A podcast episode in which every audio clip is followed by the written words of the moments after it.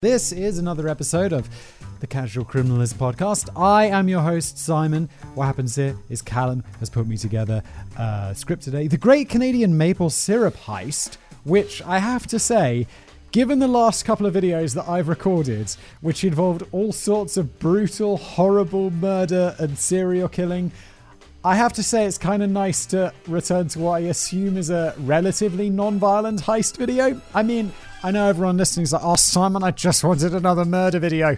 Why is there not more murder videos? Well, uh, there will be soon, I'm sure. But for now, we're taking a little breather. We're doing a heist. It's going to be nice. Oh, I should also mention Jen. Come on. And our wonderful producer. Thank you. She does the music, and if you watch this as a video show, of course, this show is available as a podcast and a video. Uh, she does the graphics and all of that stuff and the music. Did I say that? Look, okay, let's just get into the show, shall we? After I've said, please leave a review, please leave a like, make sure you're subscribed. Let's go.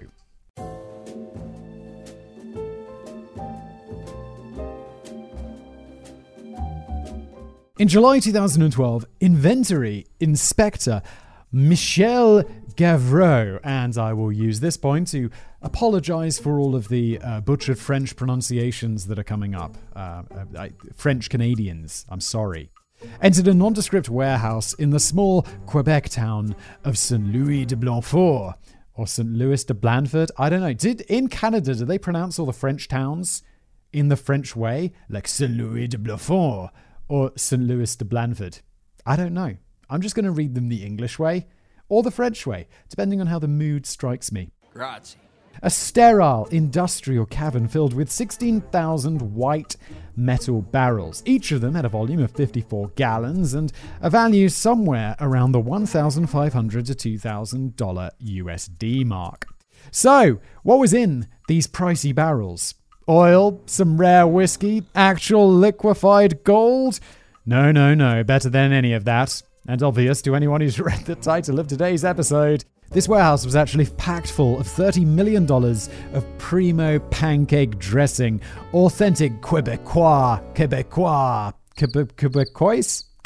Quebecois maple syrup.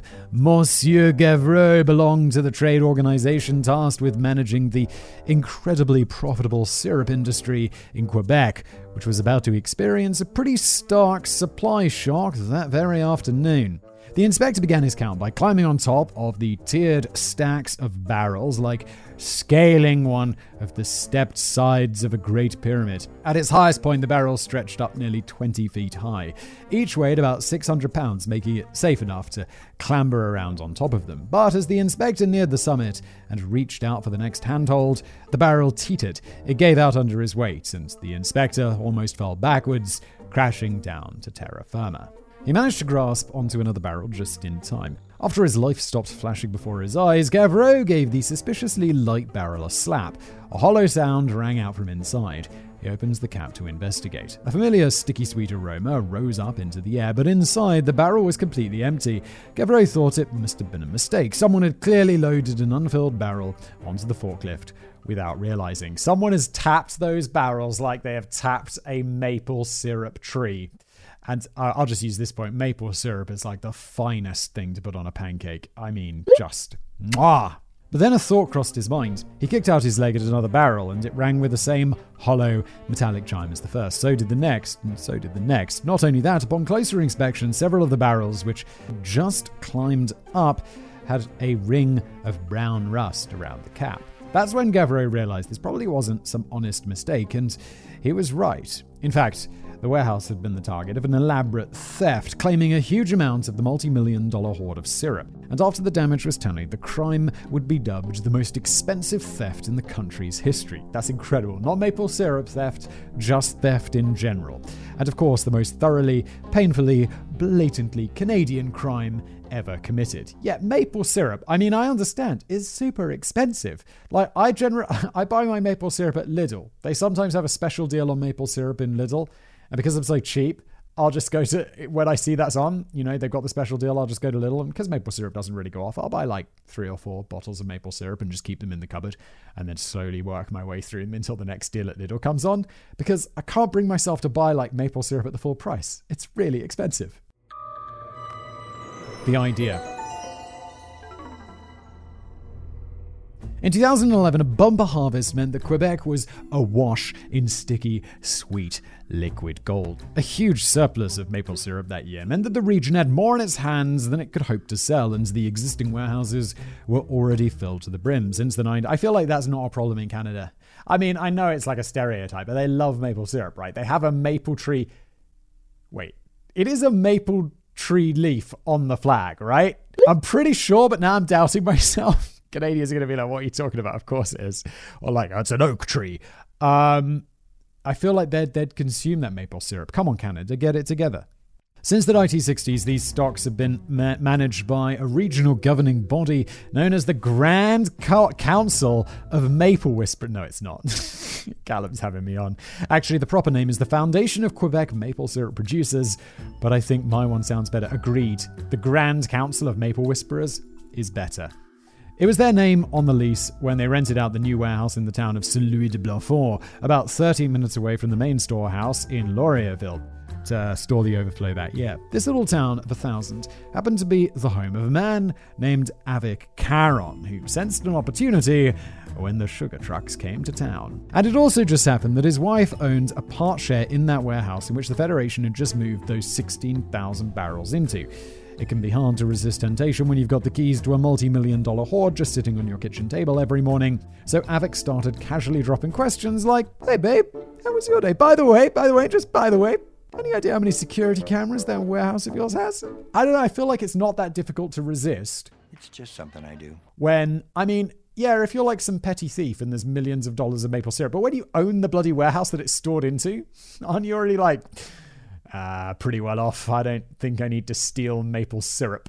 I love stealing things. Zero is the answer, by the way. Zero cameras, zero alarms, and minimal security. The Federation have been in such a rush to find somewhere to store their goods that they were apparently willing to scrimp on security. Or maybe they just thought nobody would be mental enough to try and steal any substantial amount of a goddamn breakfast condiment. People stole cash, people stole drugs, people stole gold.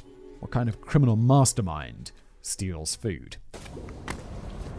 I'm also super curious how they're going to shift this much maple syrup. Like, you got $30 million of maple syrup. Finding, and I know what it's called from movies, finding a fence who's going to be able to, like, sell on that maple syrup. That sounds difficult, although I'm sure they've got a plan. The baddies. It does seem like an extremely strange target for theft. Why in the hell is this stuff so expensive that it's even worth the attention of would be thieves like Caron in the first place? Well, that all comes down to the incredibly low tech way in which authentic maple syrup is produced and the lofty reputation that it has around the world. I'm pretty sure that it, they tap it from trees, right? You use some sort of weird tap on a tree and the maple syrup comes out. Also, fake maple syrup is the biggest disappointment. Like, I when I stay in a hotel, there's like two things that I always use as like ranking factors of how good it actually is when, you know, compared to like the reviews or the rating or the price. It's like one, is the maple syrup real or is it some fake maple syrup? And two, is the orange juice from concentrate or not? I, I feel like I will happily be, I'll just be happy with the hotel if it's fresh juice and real maple syrup. You know, there could be bed bugs. Nah, bed bugs suck. There could, there could be so much more wrong with it. And as long as they got real maple syrup and real juice, I'm a happy camper. Producers often own thousands of sugar maple trees in their so called sugar bushes, where much of the harvesting is still done by hand. When the time is right, the sugar maker will say the traditional thanks to the maple fairies, chant the secret syrup prayer known to Canadians and Canadians alone, and bow to the forest 18 times in each direction. Oh, come on, Callum, now you're just being silly. After the ritual is complete, they go tree to tree, drilling into them to release the sugary sap from. This isn't real. I definitely know this isn't real. uh, but Callum isn't like, that's just a joke. Canadians like, you've never heard of this? Drilling into them to release the sugary sap from within. In their so called sugar shacks, they then boil it down to the highly concentrated syrup. It's that labor intensive process and variable yield that makes one bottle of the good stuff so damn expensive, even more so than crude oil. In 2016, that sticky Canadian commodity was worth 26 times more than bl- the black gold favored by Texans and Saudis alike. Yeah, I mean, everyone's like oil's expensive, petrol's expensive. Yes, but not compared to when, like, other things. I wonder, like, how much, you know, more expensive printer ink is compared to oil. I would guess tens of thousands, if not millions of times more expensive, because no one buys a barrel of printer ink.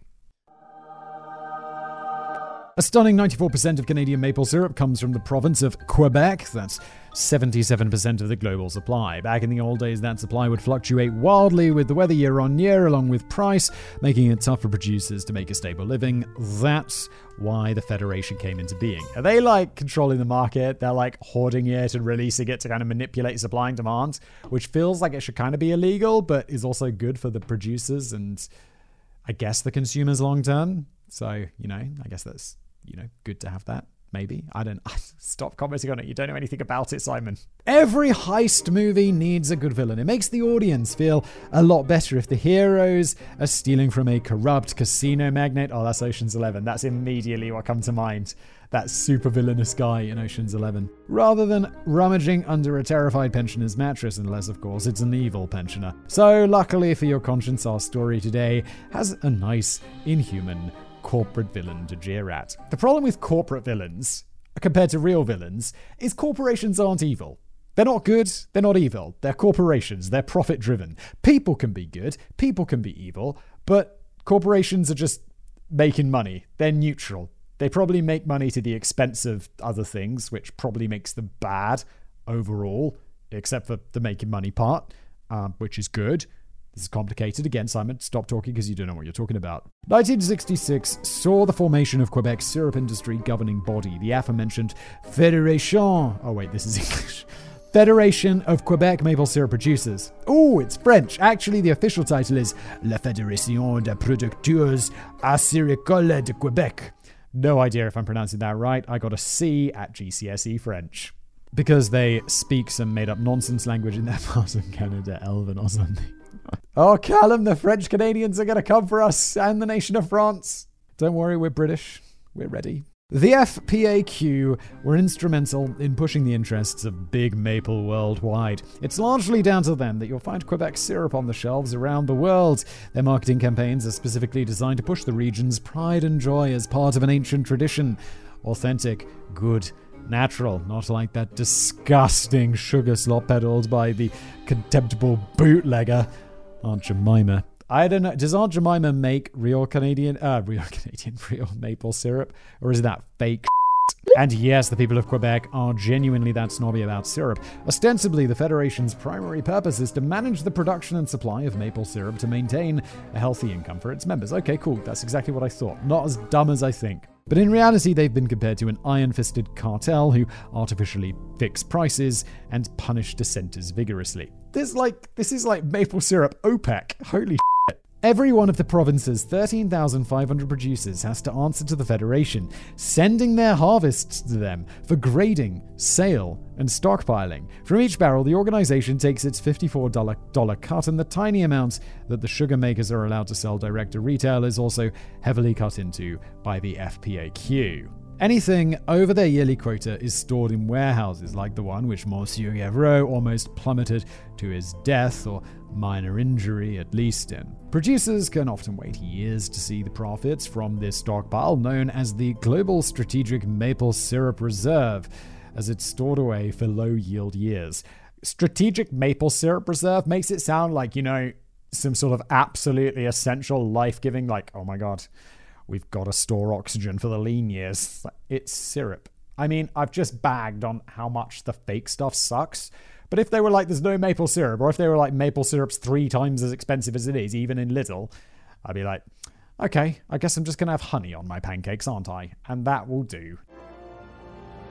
Let's just hope the bees don't go away. That keeps up a sense of false despite the fact that they're always sitting on a massive hoard, a similar business tactic to the dragon Smaug. Is that a Lord of the Rings reference? If it is, I don't get it. Maybe also Game of Thrones. Smorg?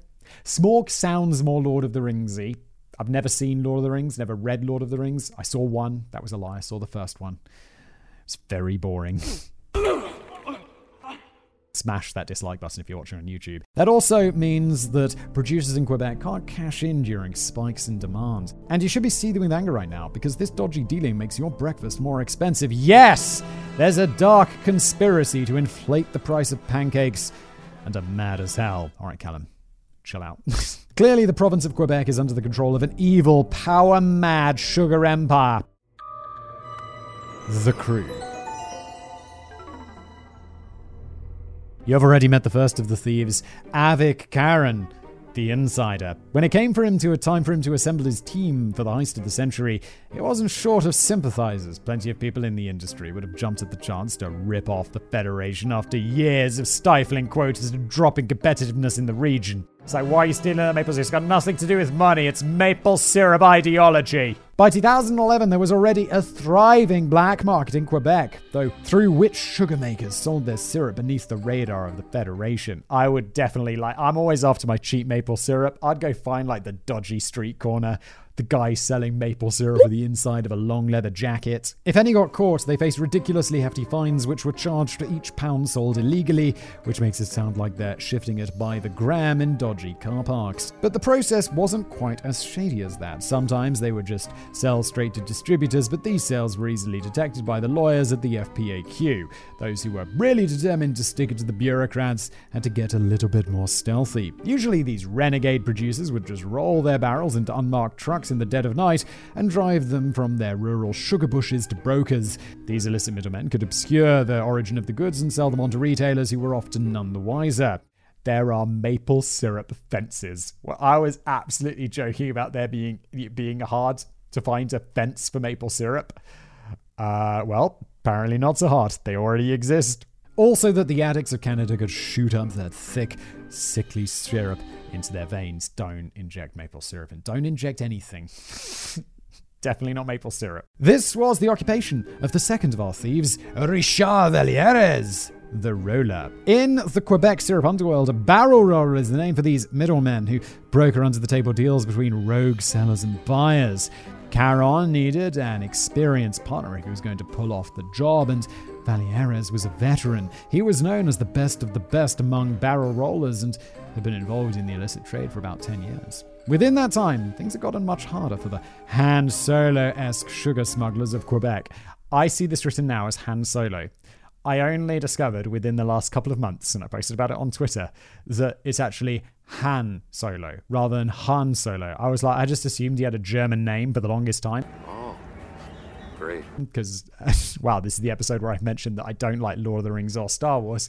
And uh, people who know me from my other shows already know this, but everyone else who doesn't now probably hates me.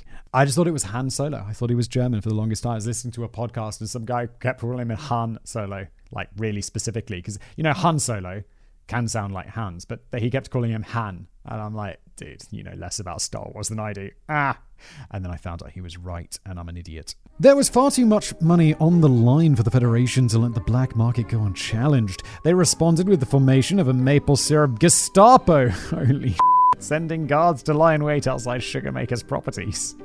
This is so intense. Why? Rise up! Rise up, bourgeois! Sending guards lie in wait outside Sugarmaker's properties. Holy shit, this is so intense.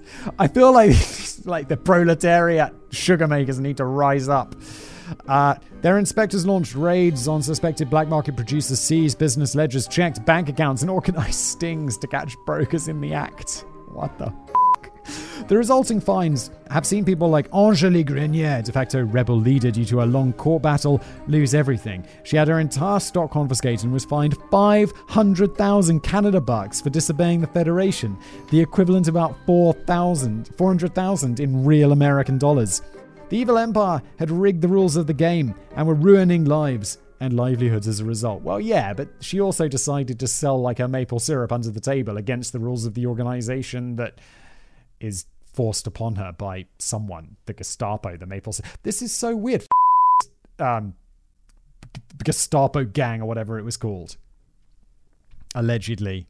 That's why they were so detested by our third thief, Etienne Saint Pierre, the fence. A bulk exporter by day, he was also another barrel roller and long opposed the Federation, supporting the illicit sellers from Quebec by getting their product out of the province.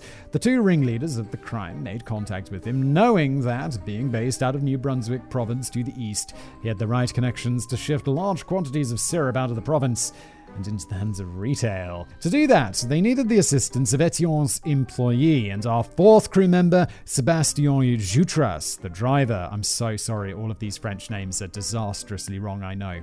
I know. A trucker by trade, he would be the one to move, and people are like, why don't you look them up? It's I don't know, because I'm enjoying reading the story and I don't want to.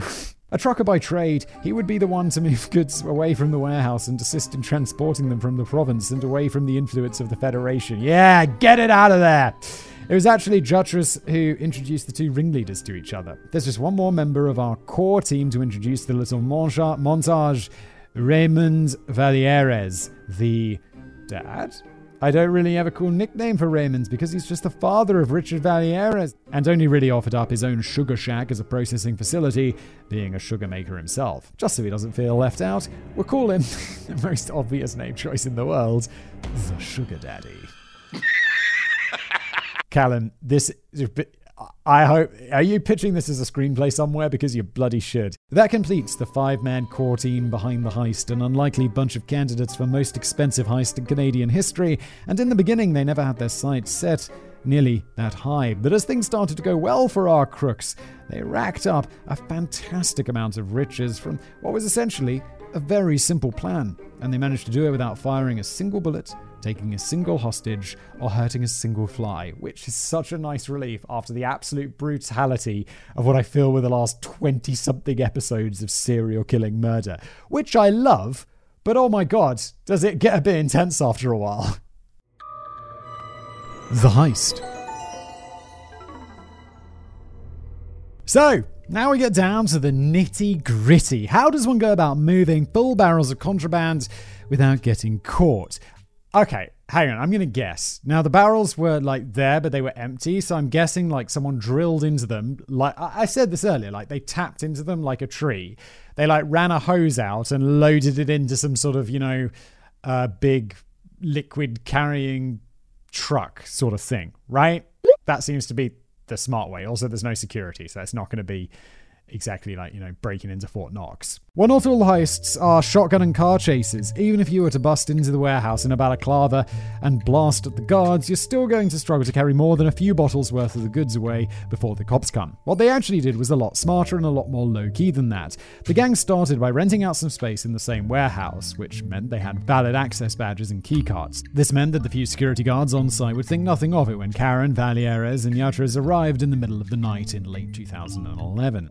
Sometime between midnight and sunrise, they access the warehouse and walk straight past their own little storage space towards the section reserved for the 16,000 barrels held by the Federation. They went completely unseen and unchallenged as they toppled several of the heavy, ba- heavy barrels onto their sides and just rolled them out to the landing area where an unnamed lookout waited alongside the Jutras's truck. Okay, uh, I was wrong. They just fully wheeled barrels out because why not? But they were empty.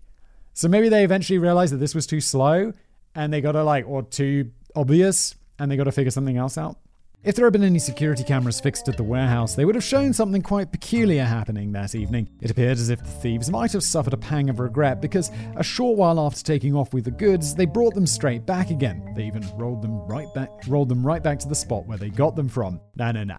They drained that maple syrup out and then they rolled the barrels back in. This is the worst guarded warehouse ever. I just assumed this wouldn't be possible, even with the minimal guards. But what wasn't clear to the naked eye was that these barrels had now lost about 99.999% of their value. Cut to a short while before at Raymond Vallières' remote Sugar Shack HQ, a short way away from the warehouse. Callum is writing a screenplay. When the barrels rolled up, the younger Vallières led the others in siphoning the contents out of the FPAQ's white barrels and into their own, markedly less sterile ones. Oh, lovely. Whenever new barrels were originally put into storage, the Federation were always diligent, diligent in checking and grading the syrup. However, the men knew that the subsequent inventory checks only focused on the weight of the barrels, not the contents. Anyone who ever drank their parents' vodka, then topped it back up from the kitchen sink, will know how to exploit that little loophole. Once the liquid gold was drained, they refilled the barrels with water from a pond on the property. That's all that was in them as Caron shuffled them into place back at the warehouse. Muddy pond water, which isn't half as nice on top of French toast, trust me. They got everything back to normal, still with plenty of time to spare before morning. Even if any of Federation employees arrived that morning, the place would still look exactly the same, and the barrels would appear completely undisturbed. Genius. I have to say, this Federation does seem very blase about just $30 million worth of maple syrup uh, just sitting in this place and just not not having even like a rent a cop, just sitting there with the barrels, three guys on eight hour shifts. We, no, no, didn't want that.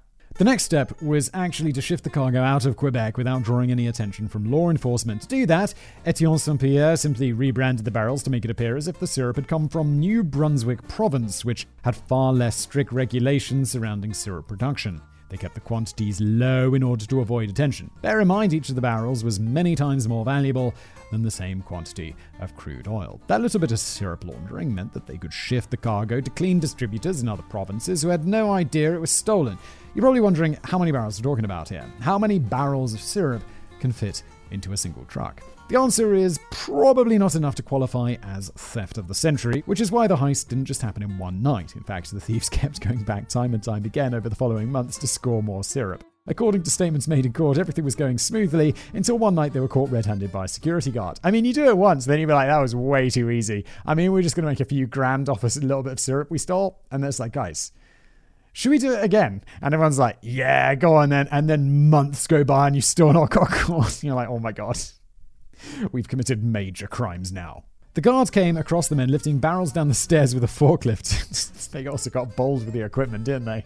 And then stopped them in their tracks. They flashed their access passes, but that wasn't enough. They had to explain why the hell they were messing with another company's property. And of course, they didn't have a good answer. so it's like, uh, uh, I can't think of anything. Oh god, we're just borrowing it.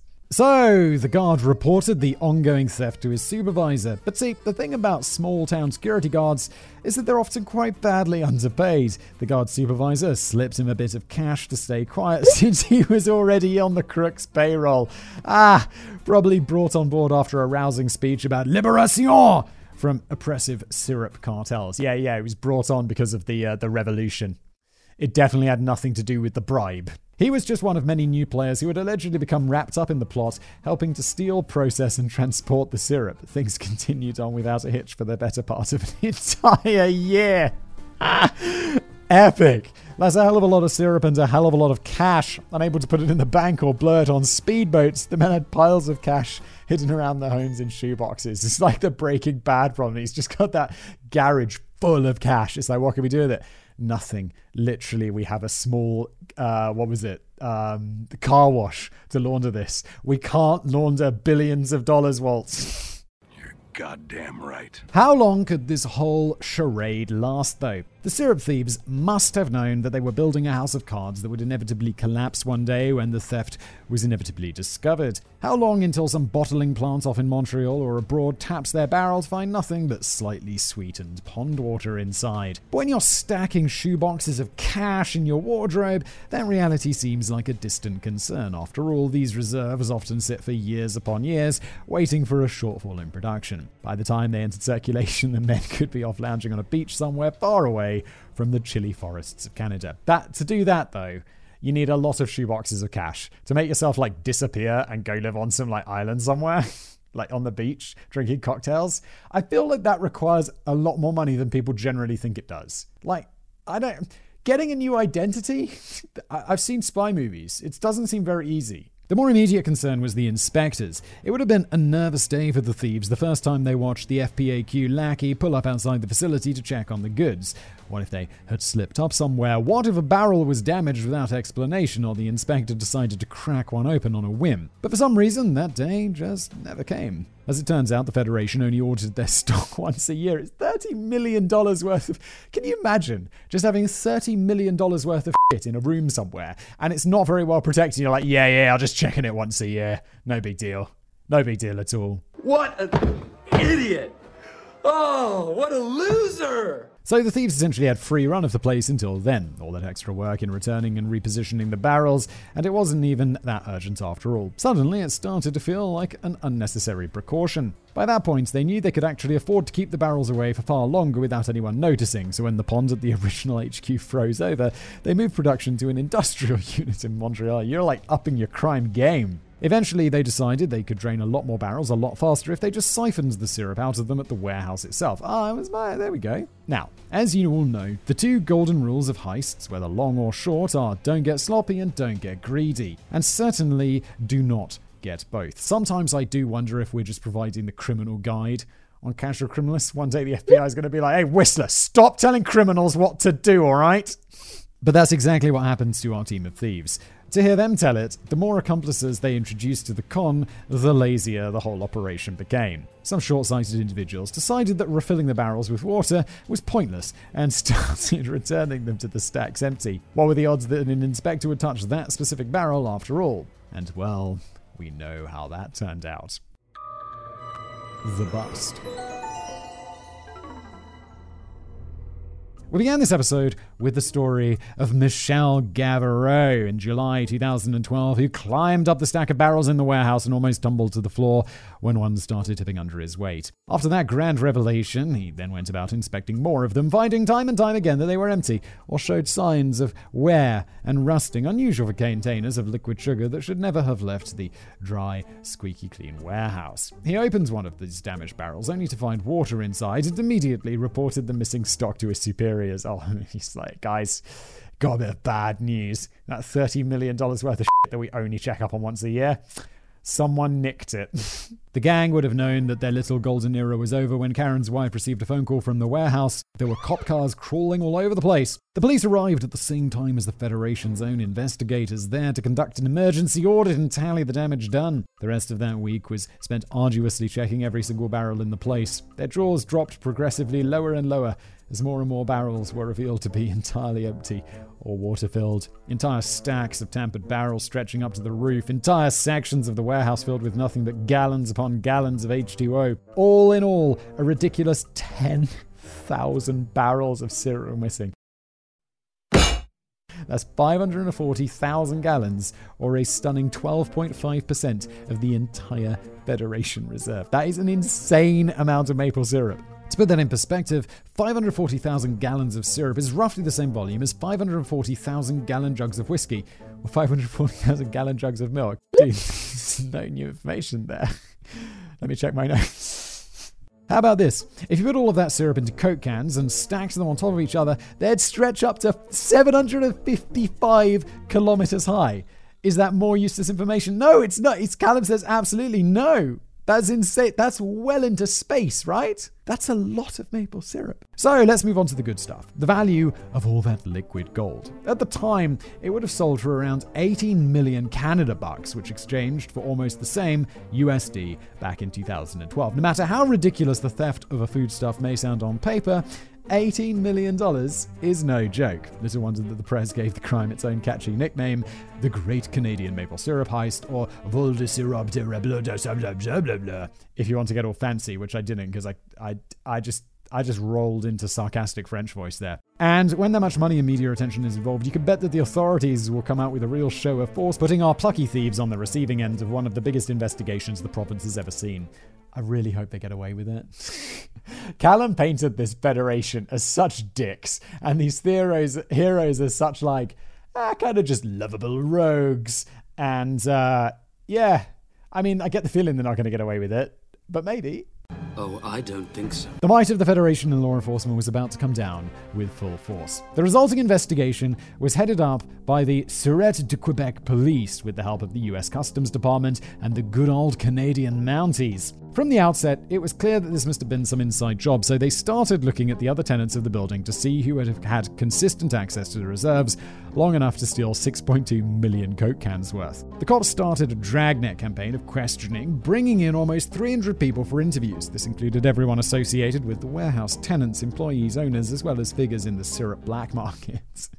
I just still love that this is a thing. And within the network of people who the thieves had implicated in their dealings over the past year, there were more than a few weak links. Yes, because as we've discussed on Casual Criminalist many times, if you're going to do crimes, don't involve other people unless you absolutely have to. And if you absolutely have to, keep it very small and keep it to people you trust.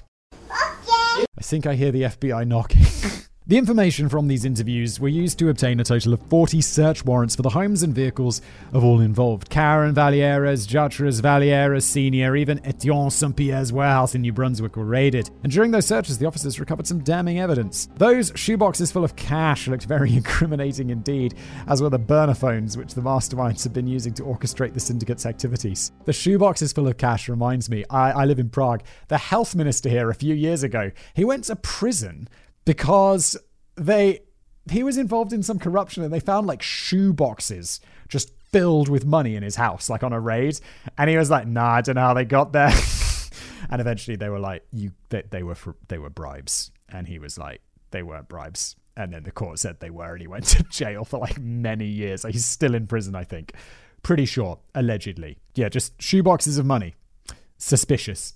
Suspicious and on the properties of Vallières Senior and, Saint Saint Etienne were piles of the stolen maple syrup yet to be sold into circulation. The noose was well and truly tied for our team of crooks, and it grew tighter around their necks as autumn came and went, and the evidence mounted up. Eventually, in December 2012, Caron Vallières and Vallières Senior were all arrested. The other two, along with multiple accomplices, soon followed. Greed, clumsiness, and a sheer lack of foresight had brought a perfect plan crumbling down, so our heroes found themselves headed to the courtroom rather than a tropical island when the trials began in 2017. It really sounds like they just screwed up the exit. It's like, great, the crime's all good and it keeps going on, you keep gathering all of this money. I feel like you really need an exit plan. At what point are you. What do you do with all this money in shoeboxes? Like, you gotta. You can't just use it, right? You gotta, like get a car wash and like Breaking Bad that shit. And then, but they weren't doing any of this. So what are they? They're just waiting to get caught. The longer it goes on, the more likely you're going to get caught. Eventually, that's just going to approach certainty. The trials. So, what do you do when you're caught with your hands smeared with illicit maple syrup and facing the wrath of big business with nowhere to turn? Well, you lie, of course. You lie your absolute heart out. If you're Richard Vallières, the roller, you tell the court that you wanted no part in the plan in the first place. You plead not guilty and weave a wild tale about how instigator Avik Caron refused to let you back out of the scheme, forcing you into working with him with a gun to your head. You say that you feared for your family's safety and only stole the syrup to quell this syrup tweaking maniac's insatiable thirst for the good stuff. That doesn't go well for you. You end up being convicted for theft, fraud, trafficking, and whacked with an absolutely mammoth $606,000 uh, and 501,000 Canadian dollar fine. But since the court rules that the goods can't be recovered, and you actively admitted to making a cool $10 million off the crime, they raised that fine to an incredible 9.4 million. That's more than most people could earn in five lifetimes or more. Wait, so they're like, okay, you stole all this money, your fine is that amount of money. That doesn't really sound like a punishment so far. I'm assuming there's some jail time attached to this because that's an extraordinary amount of stuff to steal. You'll have to work a lot of hours in the prison laundry to scrape that together, but thankfully you'll have plenty of time because accompanying that fine is an eight year prison sentence to be upgraded to 14 years if you don't pay your dues. So, so 14 years because unless he spent none of that, even if he just spent a million bucks of that money, it's going to be really hard to earn a million dollars while you're in prison. And by really hard, I mean impossible. Of all the people involved in the heist, poor Richard got the brunt of it, being the one with the knowledge and skills to actually make it happen. Sure, his fine was eventually reduced to a closer to $1 million after being run through the Court of, the appeal, of Appeals, but the Quebec prosecutors recently got the go ahead to take it all the way to the Supreme Court. If he's unlucky, Mr. Vallières will be saddled with the full amount again by the time he walks free. It's 40, it's how much money was it? Like $9.4 million? What's he going to do? I mean, he's never going to make that much money, so he might as well just give up on ever making money. I mean, that's it, right? I mean, it's just not going to happen. As for the others, they got off comparatively lightly when you consider the barrel roller's fate. Avik Caron, the insider, was the last to be tried, and seeing the way his old accomplice was run over by the legal freight train, he apparently got the message. He first tried to paint a picture of diminished responsibility, claiming to the cops that the Montreal Mafia was eventually involved, providing equipment and drivers. If those guys really did get on board, it would have been tough for Caron to call time on the thefts. However, he eventually decided to take the easy route and, and, rather than implicating murderous mafia members, pled guilty on the advice of his lawyers. He was probably hoping for a bit of house arrest or probation, but the judge uh, that day was not in a forgiving kind of mood. Caron was sentenced to five years and a $1.2 million Canadian fine. That's uh, that's pretty heavy. You'd be like, house arrest, house arrest. Five years! Oh no! Come on! Come on! Five years in my house? No, prison. As soon as he heard that, he snapped in anger, demanding to change his plea. Mate, that's not how it works. He said his lawyers had misled him into admitting his guilt, but the judge invoked the ancient legal rule of no takebacks, and Caron became even more furious. He swore at the judge, slammed his fist against the door to his prisoner's box, and swung at the bailiff who came to restrain him. As for the others, Sebastian Jutras, the driver, flipped on his buddies early on and only served eight months in prison. Wow, these guys, I mean, I know they stole a lot of shit, but these do feel like fairly heavy sentences for like stealing syrup from the maple syrup cartel, allegedly. And Saint-Père, the fence, denied any involvement, saying that he never knew the barrels in the warehouse were stolen. Regardless, he and Raymond Vallières, the sugar daddy, went down on trafficking and fraud charges and got two years house arrest, followed by three on probation. That's that's that's the more that's what you want, really. it's like house arrest. Just chill at home. I mean, during it'd be better if it was many. What was this? 2011, 2012. It'd be better if it was a good eight years later. Then you got that sweet COVID time. It's like, oh no, house arrest. What a shame. I did have to go out and get ill. Ray was due a modest $9,840 to be paid within one year, or he'd go to jail for six months. The fence got the same deal, but was required to pay 1.3 million within 15 years, with a five-year prison penalty if it went unpaid. Despite the fact that the others reportedly collaborated with the crooks along the way and a total of 26 were arrested, it appears as if these five were the only ones to actually be convicted of the caper. Let that be a lesson to the lot of you. The harsh fines and harsher sentences dealt out to big players in this Canadian crime of the century sent a message to anyone thinking about messing with the supply of Quebec's sweetest produce in the future. And that's don't f- with big syrup. That's another lesson for the casual criminal, this list of rules. Wrap up. That about wraps things up for today. But one big question remains what happened to the syrup? The Federation, it got deliciously consumed all over the world. The Federation had taken a major hit to its reserves, which in reality wasn't technically owned by the big cartel at all. It really belonged to the producers who were waiting for them to sell it in dry years. And in reality, the stability of the. Yeah, I guess that's. They're not really stealing from the Federation, are they? They're, the Federation's just looking after it for all of these people who probably want to sell it but can't. They're really stealing from the small maple syrup sugar people. What are they called? Sugar shacks? Something like that? And in reality, the st- uh, stability of the syrup cartel actually suits a lot of these producers fine enough, so long as nobody goes in and steals their shit from the warehouses. Let's not dwell on that, though. It kind of spoils the Hollywood anti hero story that I'm weaving here. By the time the crime was discovered, the majority of the stolen syrup was long gone. Much of what couldn't be recovered from the fence's warehouse was already mixed in with the legitimate supply, maybe even sitting on the shelves of supermarkets. Consumers around the world had no idea they were pouring stolen contraband on their pancakes. Maybe that's how my little pancake, uh, my little maple syrup is so cheap. That's where the contraband one goes.